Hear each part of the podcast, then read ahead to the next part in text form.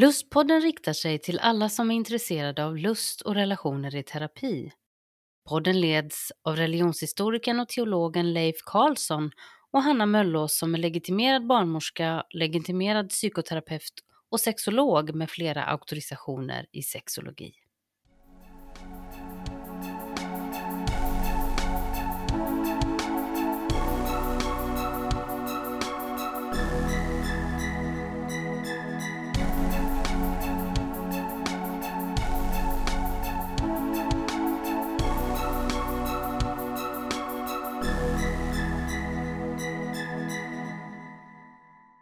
Dagens lustpodd är ett samtal om de två föregående avsnitten där jag intervjuade Tony Bönlycke Hertz om hans arbete i Köpenhamn med Chemsex. Och för detta samtal så har jag med mig min vän och kollega Leif Karlsson. Välkommen! Åh, oh, tack, tack så mycket. Mm. Är det bra med dig? Ja, faktiskt. Det, ja, faktiskt. Det låter ungefär som att det inte skulle vara bra, men det, det känns bra. Va? Ja, vad gott. Alltså, mm jag måste ju säga alltså det här ämnet, det är ju verkligen något att bita i det. Ja, ja mm, jag ser verkligen fram emot att höra ja. dina reflektioner, måste jag säga. Mm. Ja, jag har många tankar kring detta, ja. kan jag säga det. Ja. Men, eh, men du, innan vi börjar så måste jag ju faktiskt säga hipp hipp hurra.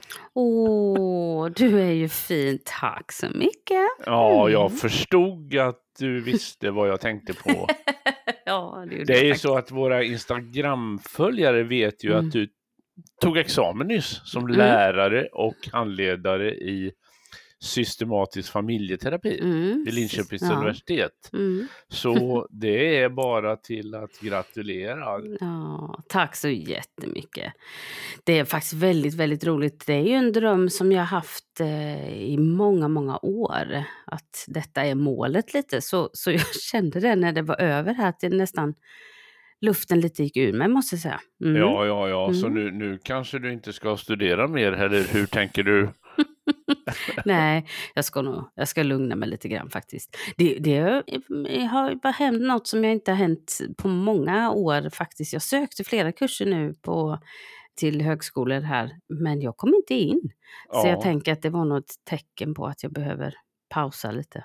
Ja, ja det, det, finns ju faktiskt mycket annat att göra. Jag tänker på en, en gammal predikant som jag känner som sa så här att eh, att man kan till exempel fiska och skjuta älg och, och plocka bär i skogen. Ja, det, det finns mycket man kan göra. gammal predikant som sa så. Ja, han tyckte, det, han, han, han, tyckte att det var inte nödvändigt att alla skulle bli pastorer och Ja, präst, nej, präster, det har han ju väldigt, väldigt ja. klokt då ja. egentligen. Det, det är många som sysslar med sånt som de inte borde syssla med. Exakt, det var så han menade. Ja, mm. just det. Eh, alltså nej, jag har ju flera projekt på gång, det får jag ändå säga. Jag skriver lite böcker böcker och så håller jag på med podden och mina patienter och sådär. Så ja, det, ja, ja, ja, jag är inte förvånad du. Mm. Men eh, och så handleder ju du en hel del nu ja. om jag har mm. förstått. Jo, det är ju, vissa grupper har jag börjat med nu då, men sen är det också så att jag har handlett ett ganska långt tag eftersom jag har varit auktoriserad handledare i klinisk sexologi mm. Mm. via Svensk förening för sexologi. Men, men nu har jag ändå en, eh, en utbildning som ger mig lite vad ska man säga, tyngd i att kunna handleda även psykoterapeuter och ja. Eh, vara lärare på psykoterapeutprogram och så. Så det är mm. lite spännande. Mm. Du är med andra ord utbildad. Ja, det kan man säga, men det är ju du med. Ju... Jo, jo, jo, men jag mm. tänker på alltså att handleda krävs ju en utbildning. Va? Ja, det är väl mm. Eh, väldigt viktigt. Mm. Jo, och sen jag tycker också det är roligt att ha kvar den här uh, kopplingen till det kliniska arbetet. Jag arbetar ju mycket kliniskt egentligen fortfarande och tycker det är väldigt, väldigt kul. Mm. Men du, det här med chemsex, jag tänkte jag kanske bara skulle säga ja, det, något. Ja, det, det, tror jag vore jättebra om mm. du kunde ge en liten ja. sammanfattning av det. Och alltså det känns ju lite sådär, hur ska jag kunna sammanfatta detta? Men eh, har man inte lyssnat på de här två förra avsnitten så kanske det är ett hett tips. Mm. Men bara för att jättekort sammanfatta så är, talade ju faktiskt Tony om David Stewart som är den som har definierat chemsex. Att det gäller vissa typer av droger som används av personer då som är oftast män som har sex med män eller transpersoner som också Tony tog upp där då. Att det inte egentligen det är ett väldigt centraliserat eller fokuserat eh, fenomen som gäller den här gruppen. Mm. Och att det är droger som då både ger en, en eh, fysisk möjlighet att vara sexuellt aktiv under lång tid, men det, det ökar liksom blodtryck och liksom eh, upplevelsen, alltså den euforiska upplevelsen förstärks och, mm, och även mm. Upphetsningen förstärks av de här läkemedlen samtidigt som det också finns eh, del i de här eh, drogerna som ger en, vad ska man säga, smärtlindrande aspekt, vilket gör att det också går att ha sex under väldigt, väldigt lång tid och ibland väldigt avancerat sex om man får säga då. Mm, mm. Så det var ju, tycker jag, spännande att Tony beskrev och pratade om de här funderingarna och det här att han tog upp att han för många år sedan då sa till sin chef att jag märker att det finns något annat här. Det handlar inte bara om sex och droger utan det är en viss typ av personer som kommer och det är vissa typer av droger. Mm. Och sen har ju då flera engagerat sig i de här ämnena och David Stewart som tyvärr dog då förra året tror jag det var.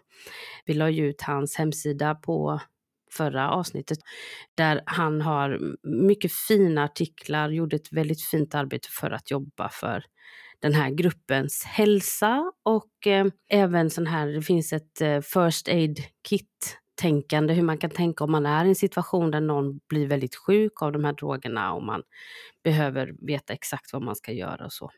Mm. Så att det, det, det, det, är ett fenomen, eller hur man ska uttrycka det, som har blivit mer och mer eh, öppet att tala om de senaste mm. åren. Mm. Och jag tyckte Tony gjorde det väldigt, väldigt bra. Mm. Absolut, även om mm. jag måste ju säga att jag var lite sådär nästan illa berörd måste jag ja. säga. Inte nästan, jag var illa mm. berörd. Ja, jag tycker ja. det här är bedrövligt egentligen. Ja. Alltså den här mm. kopplingen mellan mellan droger och sex. Jag tycker mm. det lät lite, o, inte lite, jag tyckte det lät otäckt. Ja, det, Men eh, mm. det var ju lite grann så också när vi talade om BDSM. Så ja, uttryckte jag mig lite på ett sätt som gjorde att lyssnarna förstod att jag inte liksom var riktigt bekväm med Nej, det. det. här fenomenet. Ja, och, ja. Eh, det är möjligt att det finns någon som tycker att jag är kanske lite trångsynt. Mm, eh, ja. När man inte riktigt förstår en sak. Men ja. det är rent känslomässigt så tycker ja. jag det är lite obehagligt. Måste jag fast, säga. fast jag vill faktiskt också säga att det är många som har tackat efter de här avsnitten med BDSM och, och, mm. och, och, eh, som har tackat överlag över att just du är med i podden. Därför att du ställer frågor och säger tankar som väldigt många kanske gör och som många undrar över. Och, och det är ju många fenomen här som vi talar om i den här podden som kan vara svåra att förstå. Ja, absolut. Jag menar det här, alltså kombinationen, det här med smärta och, ja, och, ja, och jag tror det... att du, du tyckte det var svårt just det här att man går igång på att tillfoga en annan persons smärta. Ja, det, det, det har jag väldigt svårt ja, för, måste mm. jag säga. Och men det är liksom det här, kemsex, alltså det, det liksom mm. tar ju vi upp det till en nivå till. Ja, du tänker så. Att mm. använda droger, mm. det, det gör att jag liksom ja, det känns oerhört obehagligt måste jag säga. Mm, mm. Mm. Men jag tänker också att eh, det är fint att lyfta den aspekten, för det är ju skrämmande. Det finns ju väldigt mycket skrämmande alltså, delar i det här som är väldigt allvarliga, där faktiskt människor dör. Så att mm. det är ju inte så att vi kan glorifiera det på något sätt utan att Alltså vi kan tala om det som ett fenomen som finns och som är viktigt för mm, många. Mm. Men vi måste ju också absolut våga tala om de här farliga aspekterna naturligtvis. Mm. Oh ja. Mm.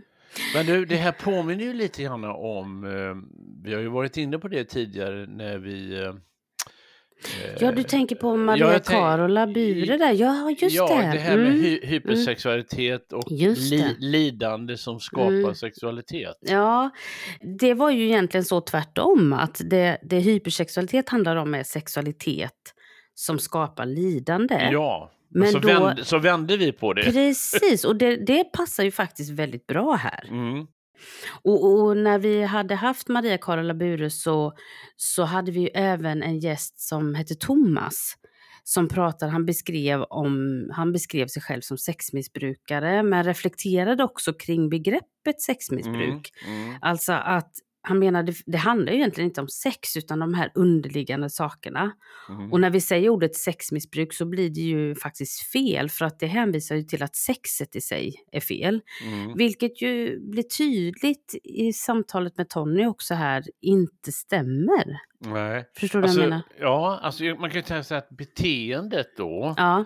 Mm. är liksom, är bara ett symptom på någonting underliggande. Ja, men precis.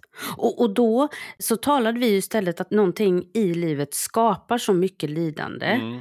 så att det sexualiseras som ett försvar på något sätt.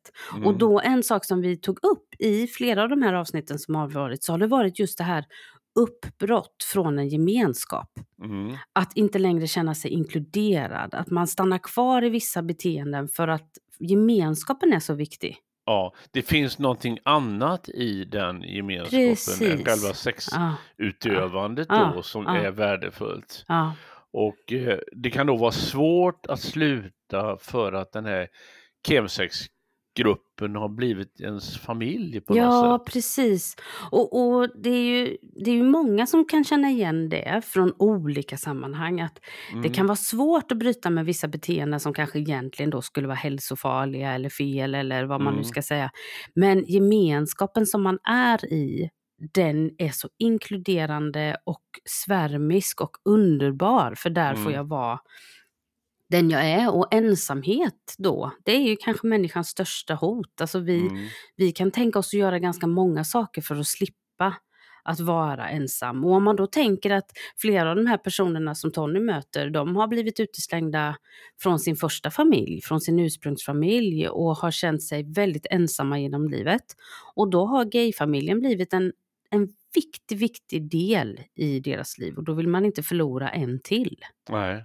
Alltså mm. det här stärker ju det som vi som jag tycker vi har betonat och betonat i vår podd, nämligen att vi är relationsvarelser. Ja, precis. Att vi, mm. vi, vi, vi, det är så viktigt mm. för oss det här att leva i en relation. Absolut. Ja. Så man kan ju säga det att det här med att sluta då mm. med eh, att gå, gå ur ett sånt här destruktivt sammanhang som mm. med, med droger och alltihop det där. Mm.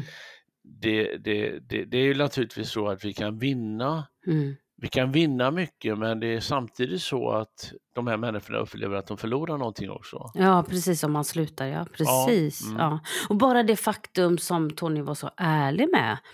Att stå ut med tanken om att sex kanske aldrig kommer bli lika skönt utan mm. de här drogerna. Mm. Det, bara det är ju, ja, det är ju en jättestark eh, faktor till att man inte vill sluta. Alltså, ja, mm. sen, sen, som han lyfte då att det finns andra saker man kan vinna. Man måste hitta den motivationen att det finns andra saker man kan lägga till i sitt liv som man mår bra av. Som intimiteten eller närheten. Att, att hitta det sinnliga kanske på ett annat sätt. Mm. Men, men det är svårt. Jag, jag, tycker det, jag tycker det är intressant det här med hur han talade om att, att istället för att jobba då med att nu ska du sluta helt, nu ska du sluta helt, nu ska du sluta helt, så kan man planera de här om man då ska kalla det återfallen, mm. för att på något sätt eh, hitta ett sätt att få kontroll på det. Jag tycker det är mm. intressant för det, det stämmer ju väldigt många olika sammanhang. Jag läser ju den här kursen Compulsive, nu erkänner jag ju direkt då att jag redan går en kurs till. Ja just det, du har börjat en ny kurs redan. Ja, precis, mm. ja. Under programmets gång kanske? Eh, under programmets gång så insåg jag att jag gör ju faktiskt det. Nej men jag går ju en kurs i, via London som mm. heter Compulsive Sexual Behavior. Den mm. kommer vi prata mer om längre fram. Mm. i något avsnitt. Den är jättebra. Men vi pratar mycket om, och vi har ju pratat om det i podden också, det här kopplingen mellan sex och mat till exempel. Mm. Och många som försöker, som har hamnat i ett matbeteende som inte är bra, som blir tvångsbetonat och liknande. De kan ju liksom, nu ska jag sluta helt, nu ska jag sluta helt. Och det är kanske lättare att förändra sitt kostmönster om man tänker att ja, men på lördag får jag äta de där mm. semlorna eller då får jag. Att bara tänka inte, inte, inte, inte blir väldigt, väldigt svårt. Mm.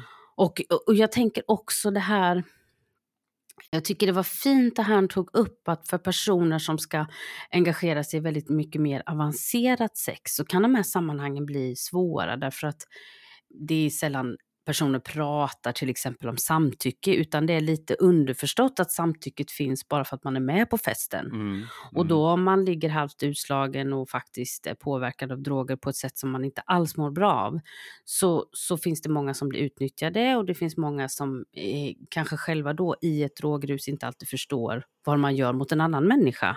Mm. Så, så det finns så mycket i detta som kan handla om att försöka minimera riskerna. Det tycker mm. jag är så ja. intressant. Um, det är ett helt annat sätt att tänka än vad vi ofta tänker här i Sverige.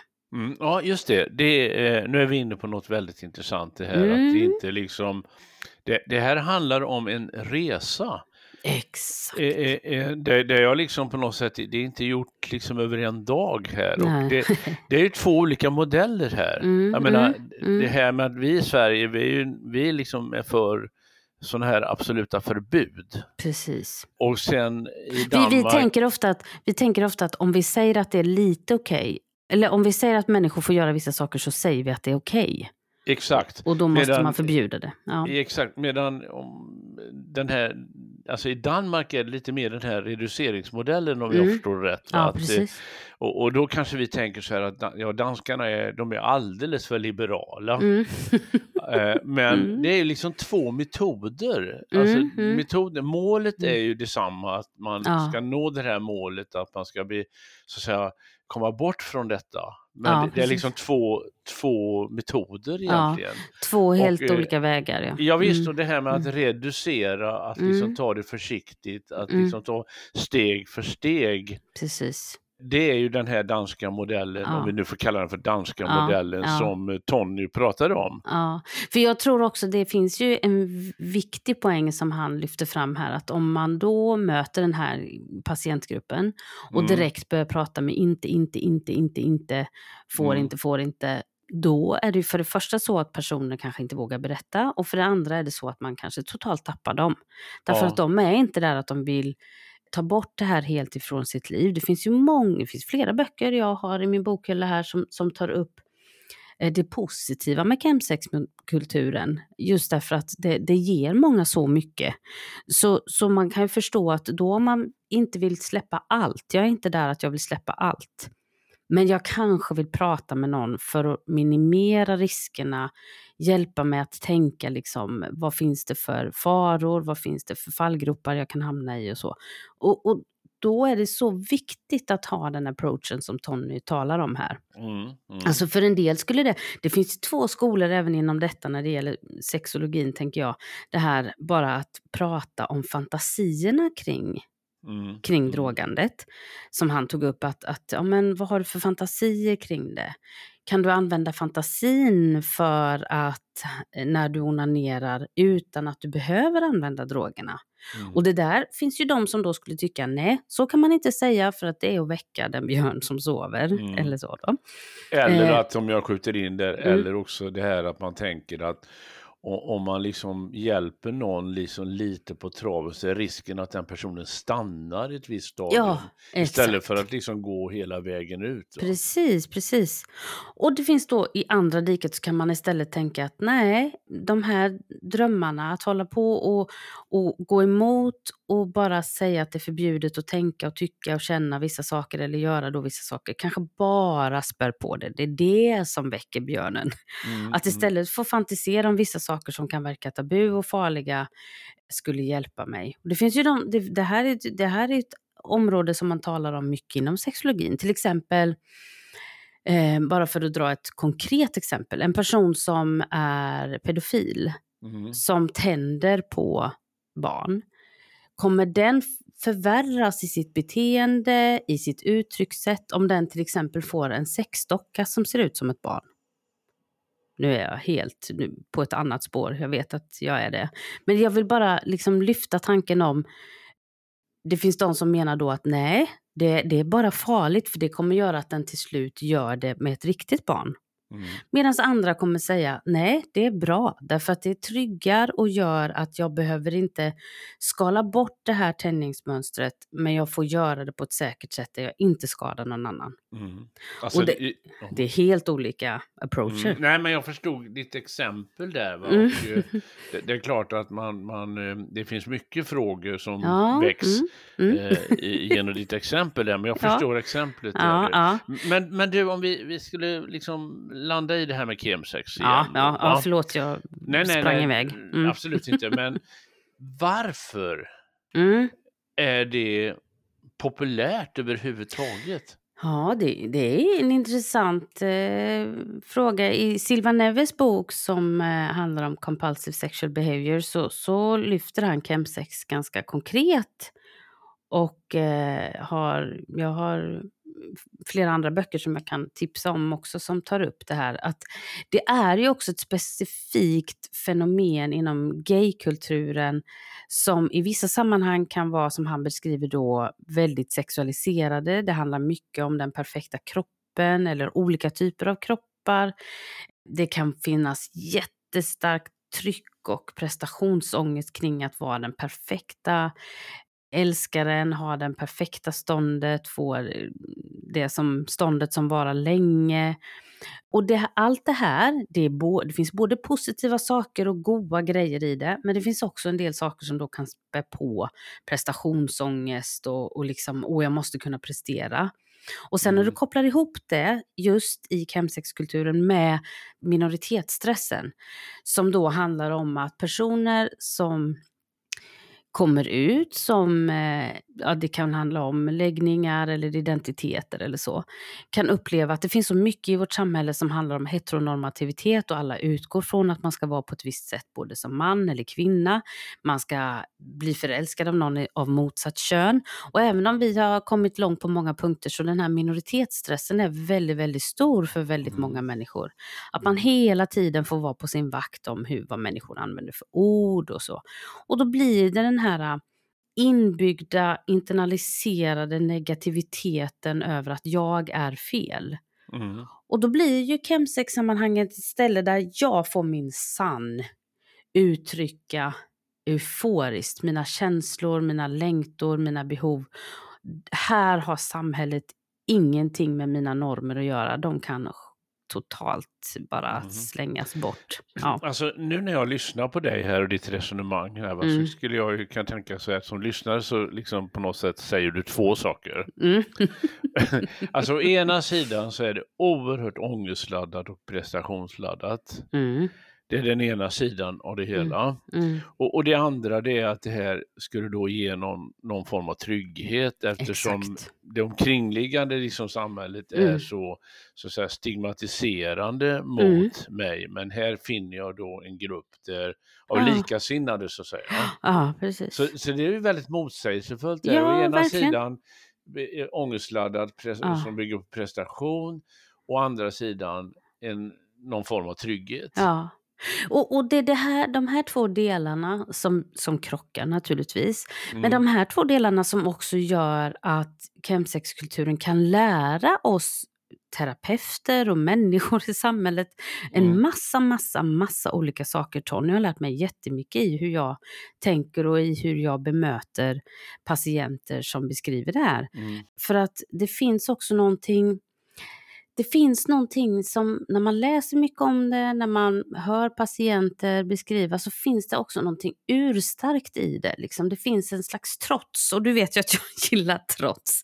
Ja. Det finns ett trots i att man tänker minsann inte ge upp den här delen av ens identitet som är gay eller som, som vill leva på ett annat sätt än det heteronormativa samhället säger. Mm.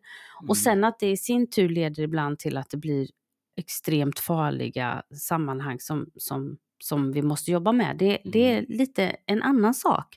Men chemsexkulturen kan lära oss just det, att, ja, men, att börja tänka lite sexpositivt, om du förstår vad jag menar. Mm. Eh, vad, vad, vad är det det här kan lära oss? Vad kan det lära mm, dig om dig själv? Vad kan det lära oss om samhället? Och vad mm. kan vi, hur, hur kan vi se det positiva i det? om vi börjar med att se det positiva eller vad vi gynnas av i alla möjliga olika, olika mm. beteenden, då är det lättare att hitta till en förändring för då förstår vi oss själva lite bättre. Mm. Men du, alltså mm. nu... Förlåt, jag bab babblar på här. nej, men jag min... tänker så här, alltså, jag, jag hör ju ditt resonemang här då, mm. med, du säger positiva, mm. eh, liksom det, se det positiva i det, med andra ord, mm. liksom att se de värdena mm. som de här människorna upplever Exakt. i den här gruppen. Mm. Men samtidigt då så pratar vi om de här hoten ja, som driver människor in i sådana mm. här sammanhang. Mm. Eh, mm. Skulle man kunna säga så här då att det är liksom homofobin ja. som skapar det här fenomenet egentligen? Åh, vad fin jag. du är, Leif. Du är så fin, du är så klok. Det har, du har ju så rätt i det. Ja, och inte bara, inte bara personerna som är med i sammanhanget, deras internaliserade och upplevda självhat, homofobi, mm. utan det är ju en slags flykt från världens homofobi. Ja, jag tänker det omkringliggande samhället ja. om man får mm. uttrycka mig så. Ja, de här alltså, homofoba inställningarna mm. blir väldigt stigmatiserande mm. och så söker de här människorna ja. alternativa grupper helt enkelt. eftersom man inte är accepterad av samhället i övrigt. Ja, och äh, tänker alla som, som då säger så här, ja men nu får vi väl ändå ge oss, nu är ju gaykulturen helt äh, okej okay, så nu får de väl sluta klaga. Det finns mm. så många olika sammanhang där personer som är gay hela tiden måste vara på sin vakt i att mm. ja, nu kommer det ett litet skämt där, nu kommer det en förutsättning om att jag är på ett annat sätt. Allt till att det faktiskt är väldigt många personer som utsätts för hatbrott. Mm, mm. Så, så heteronormativiteten ges ju inte bara uttryck i det subtila utan även i i konkreta brottshandlingar. Mm. Mm. Men sen har vi alla de här barnen som växer upp med föräldrar som visar att det kan vara föräldrar som visar att det är äckligt med mm. homosexualitet. Mm. Det kan vara föräldrar som visar att här är det okej okay att vara precis som du vill. Men sen när barnet kommer ut så blir man tyst. Man pratar inte så mycket om det. Man ber inte personen ta med sig sin partners till, till släktträffen eller sådär. Så det kan vara sådär mm. Mm sammanhang som, som, där man hela tiden känner att det skaver. Jag är mm. lite fel. Det är lite mm. utstötningsmekanik i ja, det där. Precis. Ja. Men du, och sen är ju det här också de här förväntningarna ja. som mm. till exempel kan finnas i en familj då där mm. man förväntar Alltså eh, pappor till exempel som mm. förväntar att sonen ska vara mm. En bra fotbollsspelare säger ja, vi. Va? Mm, mm. Och, och, när, när inte då den här sonen så att säga lever upp mm. till de här förväntningarna så, mm. så kan han bli skammad Exakt. helt enkelt. Mm. Eh, och jag tänker ofta, det är ju, det är många fäder som, mm. nu kanske jag sticker ut här men det är ett känt faktum det här att må, många fäder kanske liksom projicerar in sina egna önskningar om vad de Absolut. själva skulle vilja att vara på den här stackars sonen då som inte lever upp till till de här förväntningarna. Ja. Och, och, de, och de, här, de här mekanismerna menar jag kan ju vara att den, den, här sonen då i det här fallet det, känner sig liksom att jag räcker inte till. Helt Nej, enkelt. precis. Och den där kärleken som blir liksom villkorad från ja, en förälder. Ja, ja.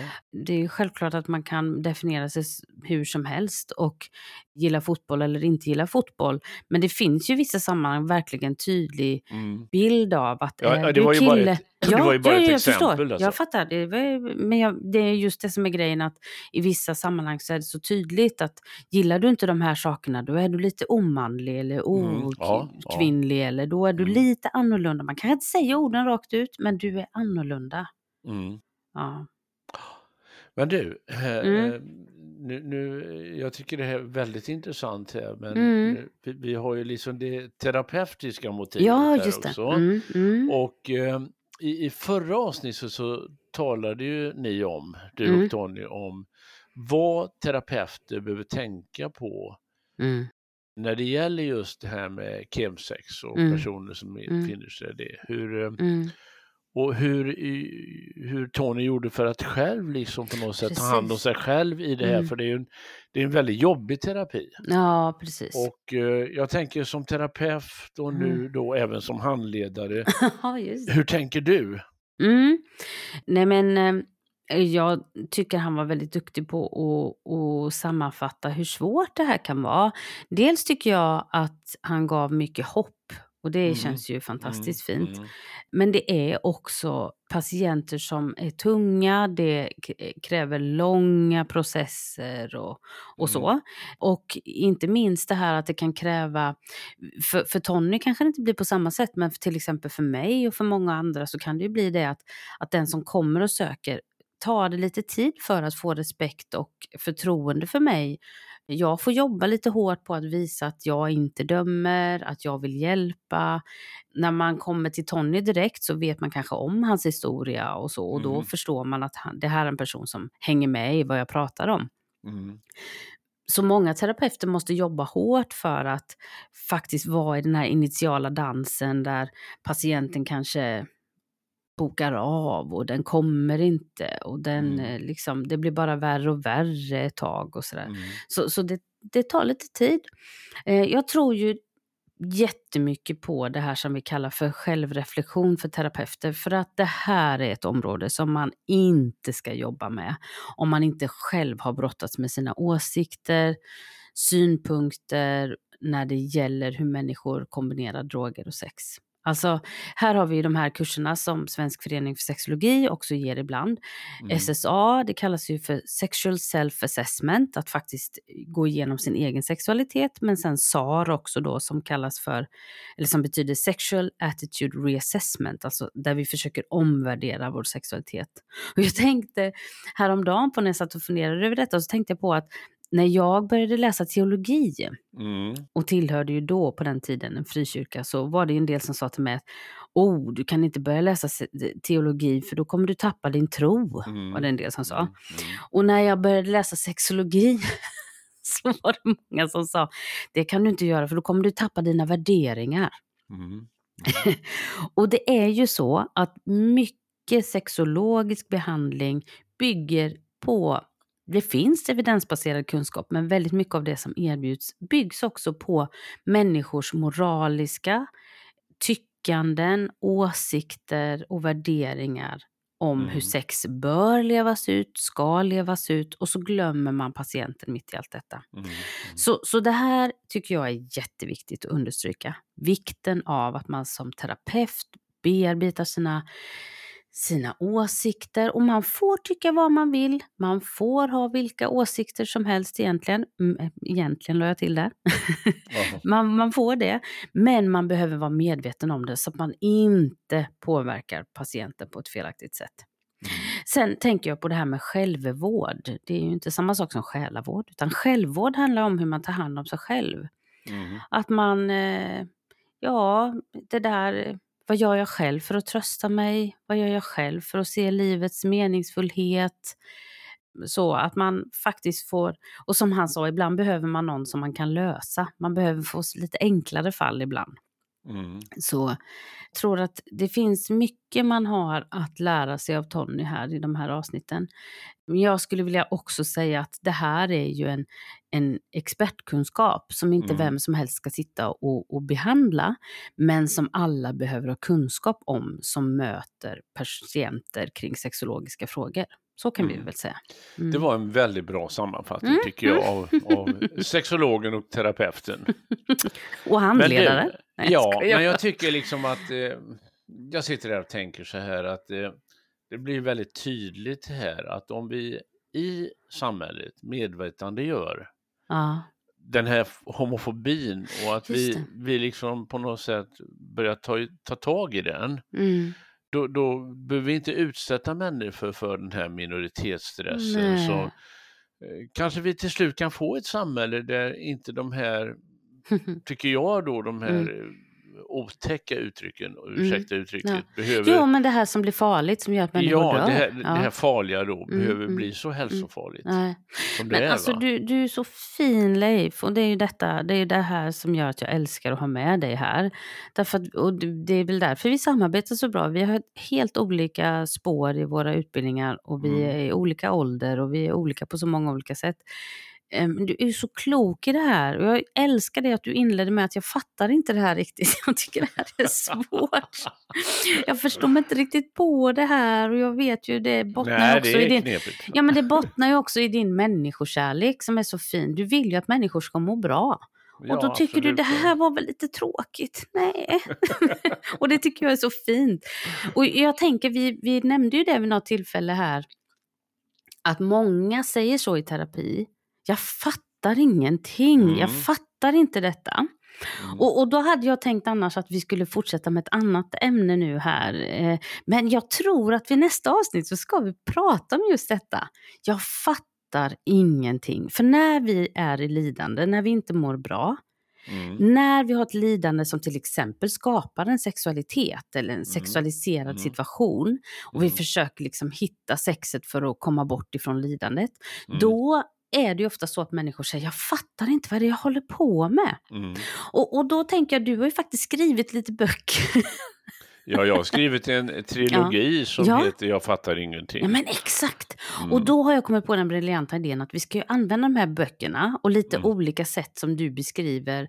Det handlar ju egentligen om svåra bibeltexter ju. Mm. Men utifrån det här, vad, vad, vad som kan krocka och som kan göra att det blir svårt att, att, att, förstå, så ska jag göra en liten reflektion över hur det kan sammanfalla med just i terapin. Människor säger så, jag fattar inte.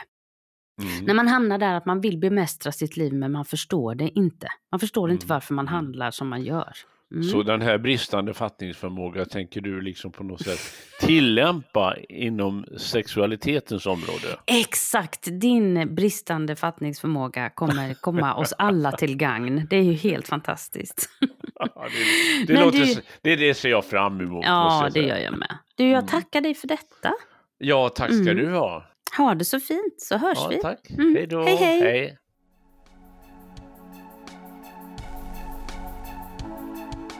Du har lyssnat till Lustpodden. För mer information och tips från programmet så hänvisar vi till lustpodden.se. Där kan du också kontakta oss om du vill vara med och berätta din berättelse om lust och relationer i terapi. Signaturmelodin är skapad av Johan Nilsson och redaktör och producent och ansvarig för klippning är Julia Linde.